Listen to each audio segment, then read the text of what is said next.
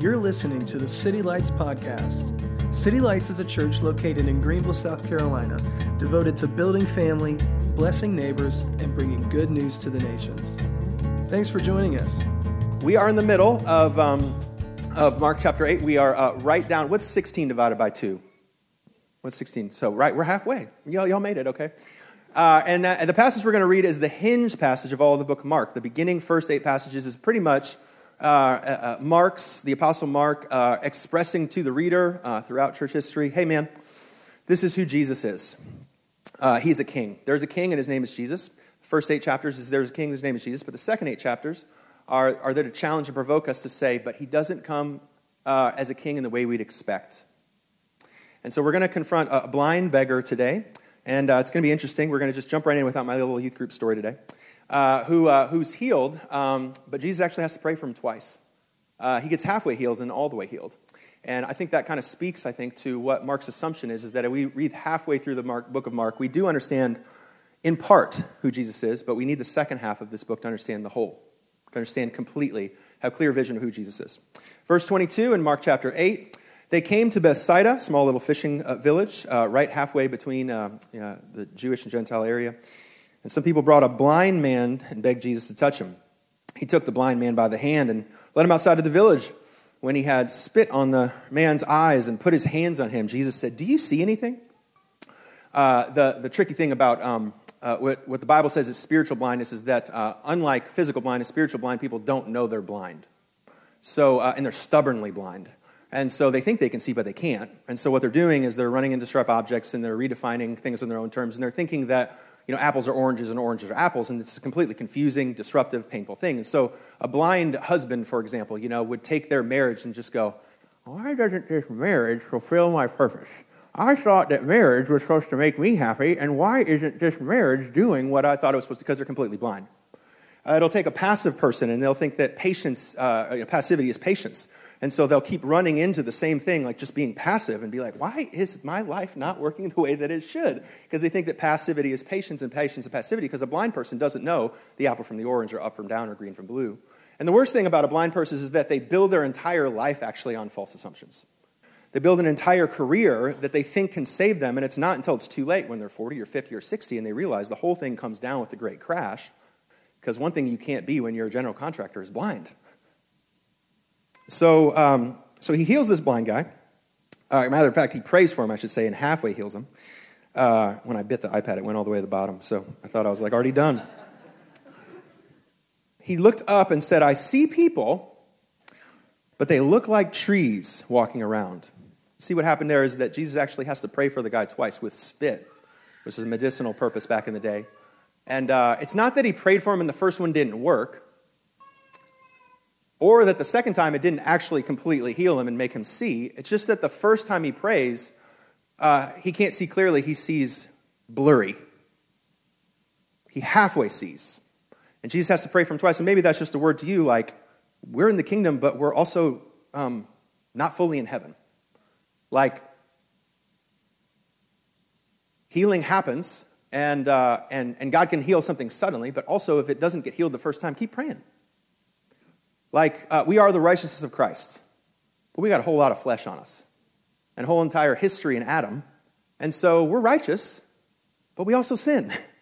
And in the patience there of if Jesus had to pray for something twice, maybe we should pray for it twice too. And just keep praying, don't quit.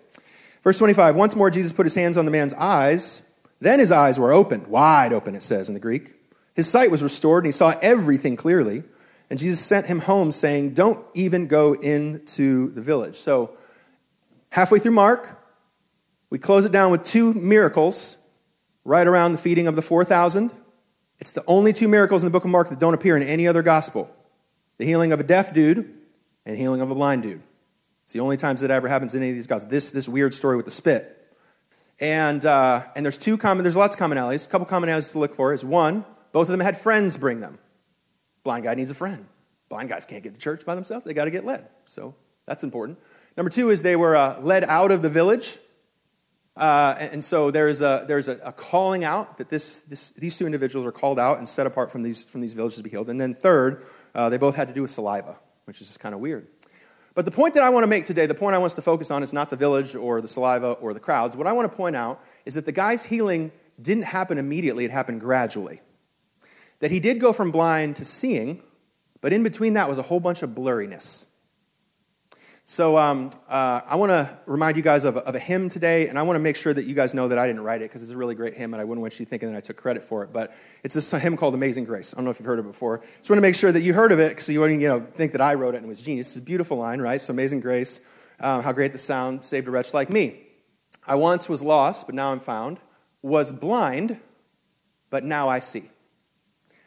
Now that's a beautiful picture, and in the already not yet of the kingdom completely true when someone gets saved. In the spiritual positional sense, when a Christian gets saved, the scales fall off their eyes and they can see everything. They go from blind to sight. But however, most of the time, for most of us, I should say probably all of us, and really most of the time slash all of the times within the book of, of, of the Gospels, is that that healing of going from blind to sight is not immediate, but it's gradual. That there is a blindness and there is a clarity, but in between that is a whole bunch of blurriness.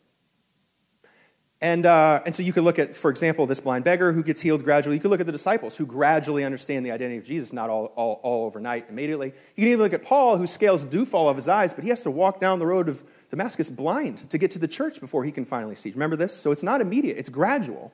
A whole bunch of blurriness. And here's why that would matter. Why that matters is, is that if, if a Christian thinks that the step of accepting Christ as their Lord and Savior is the only uh, exact and, and, and extreme um, uh, experience of going from blind to sight, then you actually could have a blurry Christian thinking they see clearly. You could have a young Christian trying so hard to learn how to pray better because it, they think that God's going to love them more. And they think they know what prayer is and they just need to try harder. But the problem is, the problem is not that they need to try harder, they need to see clearer. They don't know what prayer is yet, so they don't know how to treat it uh, a, a middle aged Christian, let's call it that, right? A middle aged Christian could grow in a sense of entitlement and pride, forgetting that all the things that they see currently in clarity through the gospel and re- revelation and illumination um, just happened overnight, and they could kind of grow arrogant and prideful over the steps of the younger Christian that's right in front of them, like they can't do any better because they don't see it clear. And there's no sense trying to shake them out of that. There's a process to that. An old Christian could really be in trouble because you could get to a place and you could sing that song and believe, I was blind, now I see, I must be in the seeing category, and think there's nothing else to learn. There's no humility on my part, and you could grow old. And so you can see the trick of this is that it's just not as cute to say, I was blind and now I'm blurry. So let's just not change the lyrics. But the reality is, the, the true song of the Christian heart should not be, I'm blind, now I see. It should be, I'm, I was blind, but Lord, help me see. Lord, show me. Like there's a, there, there, there's a side of, of, um, of God's love that might not be revealed to a Christian at the earlier steps of their life. And, and so, like, oftentimes I've found the discipleship is not so much Jesus saying, hey, try harder. It's like, hey, invite me to, to see clearer. Show me your love. Probably like what's coming out of me is what I'm interpreting of who you are. So Tozer or whatever says the most important thing about you is what you believe about God. And so actually, I don't need to just like try harder to be nicer to people. Actually, what if this is an opportunity to say, God, show me who your love is and what your love is like? Show me what your holiness is like. I don't understand it. Show me what your, your power is like. I don't understand, understand it. And so there's going to be three different uh, characters, uh, little scenes that we're going to work through of our passage today in the remaining 12 minutes that I have today. Uh, we'll see how that goes. Um, is uh, number one, there's not just one blind beggar in this story. Actually, Peter's also a blind beggar. And Peter, for the first time, is going to acknowledge the correct title of Jesus as the Savior. And here's the sticky part for us for Christians is that as Jesus, as Peter is the first one to profess the accurate identity of Jesus, which is the goal of Mark, by the way, Jesus says that your acknowledgement of my title is something, but it's not everything. There's more to Christianity than just knowing that Jesus is a Savior. There's more to it. And so there's a side of it, but he actually calls him Satan because there's another side in the last eight chapters that he wants us to understand about who Jesus is. So there's a blind beggar, and, it's, and he's not the guy with spit in his eyes, it's actually Peter. Uh, we're going to look at a blurry disciple. We're going to see a conversation where Peter starts to see half of it, but he doesn't see all of it yet. And then through that lens, when we actually don't say, now I'm blind and now I can see, we say, Jesus, I can see something, but they look like trees. Show me the whole thing, that we can actually see the clear Jesus. Blind beggar, blurry disciple, clear Jesus. Verse 27 Jesus and his disciples went on to the village around Caesarea Philippi. On the way, he asked them, Who do people say that I am? The Bible is not a best, a best Christian seller biography of uh, Jesus because the difference between a biography and an authoritative text is that the biography just allows you to pick the book up and set it down and just decide what you want to do with it and take what you want. But this is not a biography, it is, it is an authoritative text that comes to get into our business and make us make a decision. Either he's God or he's not. And there's a decision to be made. What, who do people say that I am, he says. And the second question he's going to ask is, is the most important question is, who do you say that I am? The reason why Jesus identifies this is he knows um, that people are, uh, are, are helplessly vulnerable to groupthink. That enough people can have consensus in a room and they mistake it for prophecy. And that at every given time, that Christians, especially without Bibles, could get into groups and enough popular opinion would swirl around it that actually I thought I was trusting Jesus blindly. And actually, that's a guru or some other genie or some other American representation of who Jesus is, but that's not Jesus. The worst thing of not knowing the name of Jesus is thinking you know the name of Jesus, but not know the nature of Jesus. And so he's putting that question there surgically to make sure you're dividing the word of like, I know what people say, but that doesn't matter. What do you say about me? And is what you say matching what people say or what I say? That's an incredibly important question, especially for a time like this. Verse 28, they reply, Some say John the Baptist, others say Elijah, and still others one of the prophets. Now, notice all of these titles. We're getting a little bit better because in John chapter 2, or excuse me, uh, Mark chapter 2 or 3 or whatever, whatever it was, the popular opinion poll for Jesus was he was Beelzebub, otherwise he was a demon. So we've gone from demon to prophet. That's good, right? So we've gotten somewhere. Notice the title that people gave him is not a negative title, it's actually good. Is a prophet a good thing? Sure. Was anything that they said untrue. Like if you go give a testimony in court of law, this is the truth, the whole truth, and nothing but the truth, so help me God. Is, is, it, is it untrue that Jesus is a prophet? They're saying a good thing about his title, and they're saying a true thing about his title, but is it the whole truth? That some of the truth without the complete truth is not the whole truth, so help us God, right? So there's half of the thing on there. It's something good, but it's, but it's not the whole thing. And then he asks Peter, So, you know, what about you? Who do you say that I? Mean, he says, Well, you're the Messiah. The Messiah means a Savior. It means that um, in this world, easiest thing to prove is human depravity. Go outside, go in the news. There's evil all around us. There's evil, evil among us. Even in our relationships, there's evil inside of us. And Peter gets the answer right. Ding, ding, ding, ding, ding, ding, ding. You get the little cookie in Sunday school. It's Jesus. It's Jesus. You're the Messiah. You're the Savior. You're the Savior. This is what he says. But Jesus warns them not to tell anyone about him. There's a reason why there's secrets in the book of Mark, and some of it's because Jesus is humble, but also some of it is Jesus is warding off the telephone game within the discipleship movement because, as you know, sometimes half of the truth is, wor- is, less, is worse than no truth. So, the reason why he's telling people that just got healed or the blind to see, the reason why he's telling them is because he's humble, but he's also saying if the story is Jesus came and healed you, that's not the full story. Healing without the cross is not the full story. Kingdom without the cross is not the full story. So, I don't want you telling half the story because half of the story is a lie. It's not the full truth. And so here's a question I want to ask you When were the disciples saved? Did you guys see this uh, Super Bowl commercial? There's a Super Bowl uh, commercial uh, that kind of uh, extended and accentuated the, um, uh, the, the, the, I guess it's a nonprofit um, commercial um, messaging group called He Gets Us. And so some of the uh, pictures on the screen, if they made it or not, I don't know, Maurice, but it was pictures of people um, washing each other's feet. And so you had, you know, the dad and the kind of like uh, maybe black sheep son with the yellow hair kind of thing, uh, uniting generations, washing each other's feet. Jesus gets us. You know, Jesus doesn't pre- preach hate, he gets us. Is there another picture, Maurice? Uh, next one um, is police officer um, in the back alley washing uh, the, the, the, feet of a citizen there. He gets us, he doesn't preach hate. Uh, next one there is um, assumptively the popular girl and maybe the outcasts in the high school washing each other's feet. He gets us. And there was this uproar, and people were frustrated. And I get why people were frustrated because, in a sense, sometimes selling half the truth is not the whole truth, right? But I'm not so sure that the commercial was saying that the point of the commercial was to preach the whole truth. It's just to preach something of the truth. And, um, and uh, despite some of the, you know, the political chargedness of some of the images, I guess, you know, I understand all that, you know, and, and, and, but I also understand that Jesus sometimes says, you know, if they're not against us, they're for us. He says in other, other ways. I think that the point of this commercial that, that I settle on is that if there's any peace about it for me as a Christian, I just look at it and I go, well, the thing about this commercial is not really for me. The commercial wasn't created for Christians, it was created probably for secular liberals that Maybe they're not from a zero to a one to the altar, but you know, maybe it gets them to hate Jesus less. And maybe that's a productive use of money. I don't know. You know, you, you make the decision. This is the point, though, is that when you ask yourself, when did the disciples get saved? That's an important question, right? Because you can't say the disciples got saved only when they started speaking in tongues. You can't say the disciples got saved only when they started doing good things, because that's not the gospel. And actually, if you really think about it, you can't say Peter only got saved once he accurately professed um, the Apostles' Creed. Like, it's not only when he said, Jesus is the only Son of God who saved me from my sins. You know when Peter got saved? The same way Abraham got saved. The second that Peter decided to drop his nets and grace met his heart and faith met his feet, he was saved. He did not come to Peter and say, recite the Apostles' Creed to me and go get baptized right now. Matter of fact, there's no actual illustration of the, any of the apostles getting baptized, which is, I'm not saying they're not baptized, I'm just saying it's interesting it's not there. Is that salvation is not recite the Apostles' Creed, salvation is follow me. And the minute that faith enters into somebody's feet, even if they don't have all the doctrine just right, they're alive in Christ. And it's only a matter of time before they start preaching the Apostles' Creed because we're not taught again, we're born again, right? So that's an important question. And so this is the question I want us to bring from Mark, right? Is who do people say that I am and who does Jesus say that I am? This is, this is the reality. I, I talk to people all the time.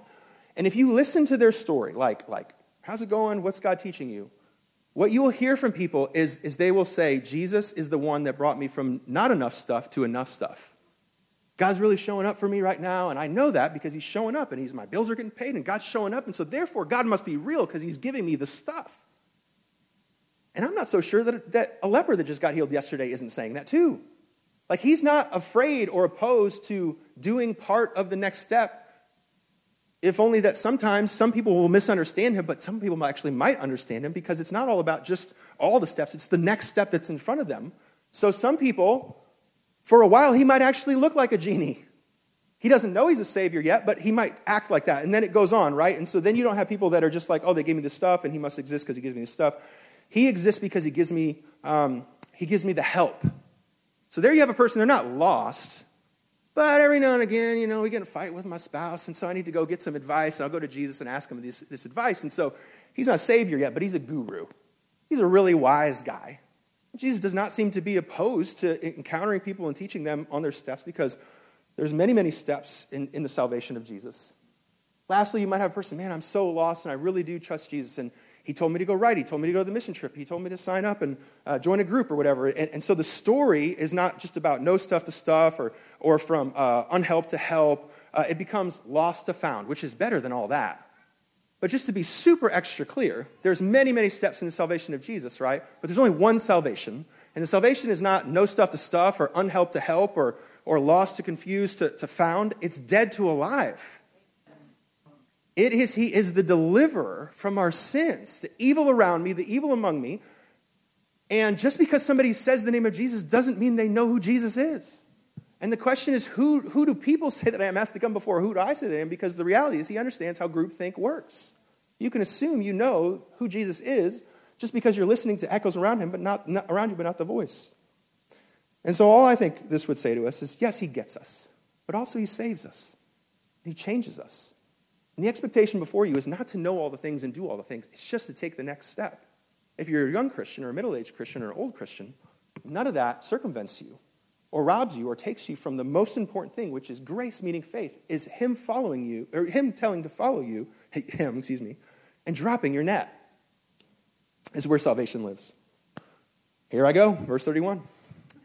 He then began to teach them that the Son of Man must suffer many things and be rejected by the elders, the chief priests, and the teachers of the law that he might be killed, and must be killed, and three days rise again. And we just run through this like, oh, just, I mean, it just, it's like a rosary. Like we just run through it like it's just nothing. If I come to you today and I say, guys, this is the last time I'm gonna be with you, this week I'm gonna die. Like Pastor Oliver says that. Like, that's a bummer. Like, you don't wanna hear that. You'd feel bad for my kids and, and hopefully, I think, and feel bad for Kyra. You know, it's, it's not a fun thing. And oftentimes I found, you know, you're probably like me, is that when you find out that somebody dies prematurely, you want to know why.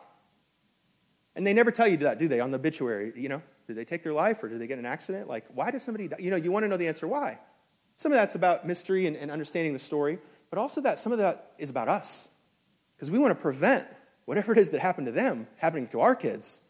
And we want to create a narrative, oh, that's because they got onto these types of pills, and then and like create some false sense of security that you can actually preserve and save your own life, but you really can't. And, and that insecurity is looming beneath the surface, and we see Peter like tell, saying what we oftentimes think, and when somebody would say, "Hey, I got to die," I'm going to die, you know, in the next couple weeks. Verse 32, he spoke plainly about this, and Peter uh, took him aside and rebuked Jesus. Anytime we're rebuking Jesus, what we're really doing is rebuking ourselves. and, uh, and I just want to say this like, if you are a disciple, disciple means that sometimes Jesus tells you no. And if, and if you do not have a category of Jesus, there's a time that he discusses things with you, there's a time that he teaches you. You know, he gentle parents you, he explains why something's happening. And sometimes he just says, no, you need to stop cussing. Stop. This is good for you. You're a blind person. You don't understand it, and you're not going to understand it like in time for it to matter. So I'm going to keep you out of the street and just tell you, no, just stop. Stop it. So he rebukes him. And then we get into the reason, right? So this is where Peter sees half of it, but he doesn't see the whole thing. This is where it is. Verse 33. But when Jesus turned and looked at him and looked at his disciples, he rebukes Peter. He says, Get behind me, Satan. Just called him Savior, and Jesus calls him Satan. What's going on here? Because half the truth isn't the whole truth. You do not have in mind the concerns of God, but merely human concerns. And so John Mark Comer uh, has, a, has a real great study. Go look at it, naming stages of discipleship, naming stages of apprenticeship. And he basically breaks it down something like this is that um, Christian discipleship is this, is that we come in and uh, we drop our nets, we get saved. And we trust Jesus, and we don't even know what that means yet. We were excited about it, and the speaker made sense, and something clicked, and so I trust Jesus and I'm baptized. And the next step is you should join a group. If that's you, if you've been baptized before and you're not in community, like we're going to preach that, that is a big deal. You cannot do this alone. It's impossible, never been done before. Get in community. That might be a step. The next step is you realize that you're not just a receiver, you're a contributor. I'm a leader, I'm a, I'm a shepherd, I have a gift, I have something to bring. I'm not just a consumer, I'm a producer. These are all great steps. But he says, what we do, this is what John Mark Comer says, is in the modern West, is that the Sunday morning gathering like this is really great for the first three steps and really bad at the last three steps. Is that at some point, the, the baptism and the preaching and the going to groups and the volunteering, uh, you hear that sermon on discipleship for the 15th time and something's still missing.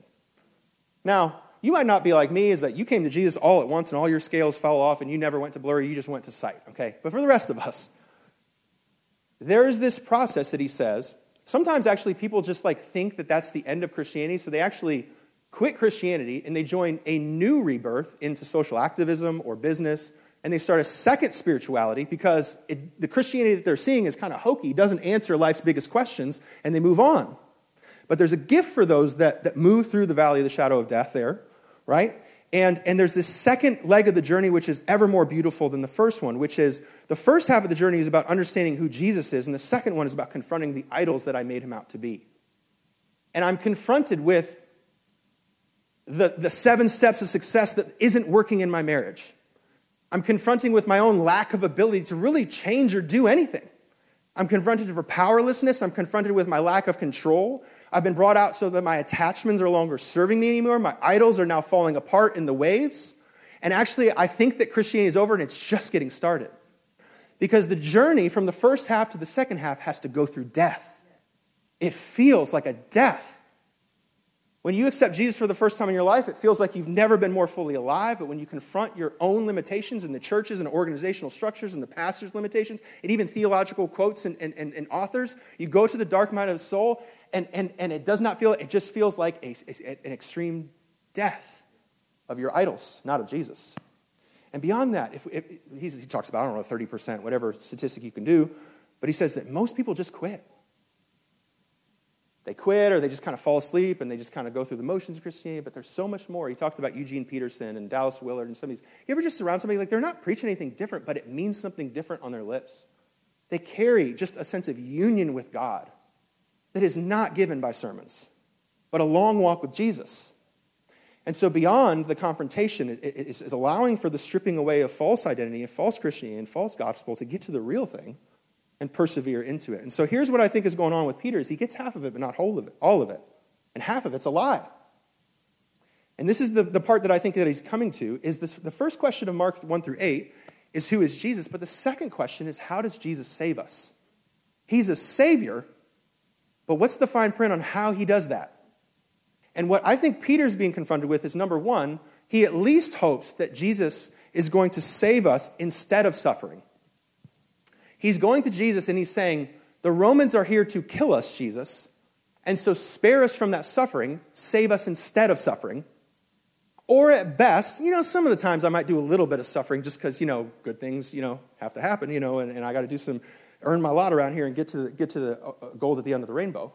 But Jesus is preaching none of those two things when he says, I got to suffer and die and be raised again. There is no heaven without death. And he's not saying with a little bit of suffering or with no suffering or instead of suffering. He's saying it's actually through suffering I'm going to resurrect you. It's through suffering. And so the true gospel is not, God, I'll follow you so you give me a job. I'll follow you so you save me from suffering. I'll follow you so you give me a wife. And I'll know you're real because you gave me a wife. I'll follow you because you give me kids. That's not the gospel. And it's also not with suffering. It's not saying, well, I'll do a little bit of work and do, you know, be a servant at work and wash people's feet and then you'll give me the dream job, right? It's not that either. It's not with no suffering or a little bit of suffering. Oh, I'll serve my wife the right way and then in the end she's really going to become the wife I always dreamed of. No, it's not with a little bit of suffering. It's not around suffering. It's not, it's not, it's not instead of suffering. It's actually through suffering. It's actually, when you get confronted with your greatest fear, it's actually the greatest invitation to the gospel because you realize that, uh, that, that none of the things that you actually fear are actually to be feared in the first place. And, and when those things are stripped away from you, you actually realize, I'm actually okay because Jesus is enough for me, even without that, that, that, that idol. And so it's actually through our biggest loss, through our biggest weakness, through our biggest rejection, and through our greatest uh, running out of energy that actually God starts to get down to business and saving us. It's not around suffering, it's through it. Jesus does not save us from suffering, He saves us from sin through suffering. So we get to the very end, um, and we get to clarify Jesus. Through a blind disciple, we see clarified Jesus, verse 34. Then he called the crowd to him along with his disciples, and there's no clear rendition. If you want to know what the gospel is, don't look at a Super Bowl commercial. This is it. This is the whole thing. He called the crowd along to him, and his disciples says, Whoever wants to be my disciple must deny themselves and take up their cross and follow me. We're going to get a, um, a call to discipleship and then a rationale, like a how, but then a why. And we got to get both of them. And, and I don't know about you, but I automatically hear this and I start thinking of Navy SEAL Jesus. All right, men, we're going to stop being passive. We're going to read our Bibles. You're going to look your, your flesh in the face and punch it in the mouth we're going to put some pain on this thing because pain is the way to, that we're going to get saved. And if you're a real Christian, there's going to have some pain around here. Now, the point of Jesus talking here is not saying, hey, prove yourself to me, I'm going to put more pain on your life. It's saying the world is perishing and you've caused pain to yourself. And I'm not unkind to lead you out of this. I'm not here to add pain to your life, I'm here to save you, which just happens to be painful. That's a big difference for the heart of Jesus. So there's three calls. Are you a disciple? This is not about following a guru. This is not about less stuff to more stuff or, or fuzziness to clarity. This is about dead to alive. Do you want the real life? Come and follow me. Number one, deny yourself. That doesn't mean don't be happy, it doesn't mean not have stuff. Here's what it means don't save yourself. There's a temptation, everything in you wants to be awesome. And you think that you can go prove it to yourself. And he's saying, stop that. Deny yourself. You are not a good Savior. You are not your Savior. You're not a kid's Savior. Like, stop trying to save yourself. Deny yourself. It's not about giving. You can give so much stuff away and still think you're your own Savior. Deny yourself means stop saving yourself. Number two, carry the cross. That means don't wear a piece of jewelry, carry it. A, a cross is doomed and despised. It's you're going to, as you follow me, experience pain. This, this world is fallen, so when you go backwards across that, you're going to experience pain. I didn't cause it, but I'm saving you from it. Two, it's going to be unpopular. It's going to mean you are going to have to say and do things that to everyone else looks like you're being doomed and, and despaired. But take heart, because this is your salvation, not around suffering through it. Number three, follow me. There's parts of you that want to put part of me behind me and the other part not behind him. And he's saying, I don't want part, I want all of it. You are my, you are my, my king. You're my Lord, you're my leader, and there is no two different salvations. There's one salvation, and it means follow me. There's going to be pride that comes into your life that makes you think that you know more than God, but you don't. So, this is the, uh, Arnold Schwarzenegger would say it this way come with me if you want to live. That's the call. But a little more theologically accurate follow me through pain, persecution, and pride. Listen, not for no reason because you're Navy SEAL, because there's life on the other side. There's life on the other side. Whoever wants to save his life will lose it. Whoever wants to lose their life for me in the gospel will save it. What good is it for someone to gain the whole world yet forfeit their whole soul, their own soul? Or what can anyone give in exchange for their soul? Let me read this uh, C.S. Lewis quote to close. The funny thing about God, C.S. Lewis says in the gospel, is that the more we let God take us over, the more actually truly ourselves we become. When you go and try and save your life, like, He's not trying to put a burden on you, He's trying to liberate you from yourself. And anyone that, just go try physics and gravity, anyone saving themselves, and find me somebody that's not bitter, entitled, victimized, lost, and confused. He's not trying to take anything, he's trying to give something. And we actually find ourselves more connected to love than pleasure. Truly, who we really were always created to be. God is not creating robots, He's freeing us as sons, is what the gospel promises. That's why the pain exists, not for no reason. Because He made us, He invented us. He invented all the different people that you and I were ever intended to be. Like if we were to get a picture, if you were to get a picture of your full self, fully um, uh, uh, evolved and, and, and, and spiritually uh, developed and formed in Christ, if you could get a picture of yourself, you wouldn't want anybody's Instagram. If you could get a picture of who God has created you to be, you wouldn't want anything else. It'd be a simple equation when God says to follow him. Is when I turn to Christ and when I give myself up to his personality that I first begin to have a real personality of my own. Follow me, I think is what Jesus is saying, through pain and persecution. I think that we're halfway through Mark and we see half of it and all of it. He's taught us he's a servant, but not that he had to suffer. And this suffering passion part of it is not just talking about who Jesus is. We know he's a king, but how does the kingdom come? And there's a way to get half of it, but not all of it. And the rest of this half will be important as we continue to see Jesus clear and clear. Follow me, he says, through pain, persecution, pride, not because you're a masochist, but because you're hedonist, because you know the best life is on the other side of following Jesus the eternal life that he, that he came to die for. I'll invite the um, uh, band to come forward. Mm, actually, you know what, Timothy? It's that Sunday, dog. I preached too long. I'm just going to own it. I mean, I started late, but you know, that too. So we're going to be expedient and we're going to pray. Take a picture of this intentional question. This was the John Mark thing. Um, if you if you know I've been baptized, make a decision. We should get that's that's the outward confession of the inward thing. Join a group if you're not in a group. You need to do it together. Start leading. Don't just like clock in and clock out. Take your gift and give it to Jesus. Just do it. It's awesome. But when it doesn't all work out in your own strength, because it's not enough, and you're exhausted, confess the pain. Don't pretend like real life isn't happening. And confess it to one another and watch while he heals you. But here's the other thing is when you confess it and you confess all the stuff that's just wounds and bondage and baggage and church hurt and all that kind of stuff, Come back to the fact that even though there's things you don't know, come back to the fact there is something you do know. And you are accountable to that conviction. If you believe in the three days of Easter, if you believe in the resurrected tomb, if you believe that Jesus died and lived again, then you're accountable to that. It doesn't mean that maybe you are ready to be a deacon, but you got to do something. You got to do something. So be convicted in that disorientation. And lastly, keep your eyes in knowing that Jesus is making us into the embodiment of love. He's not taking anything from us, He's given us the best life anyone's ever lived a, a life of devotion. Um, Father God, just in these last uh, moments, uh, Holy Spirit, I pray that, Lord, you would just seal up anything that you'd want to say, Lord God, and hide it deep down into our hearts, Lord, that enemies and distraction and things couldn't, couldn't um, take away. I pray, God, that we would be a convicted church and that we would share and preach and prophesy to one another, Lord Jesus.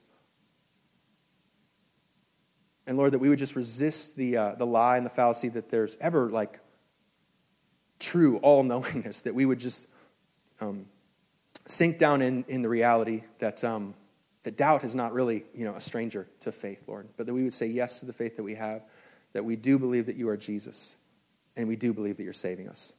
So you're worthy, and we thank you for Sunday. And God, we ask that your kingdom would come in these disciples. In Jesus' name, everybody said,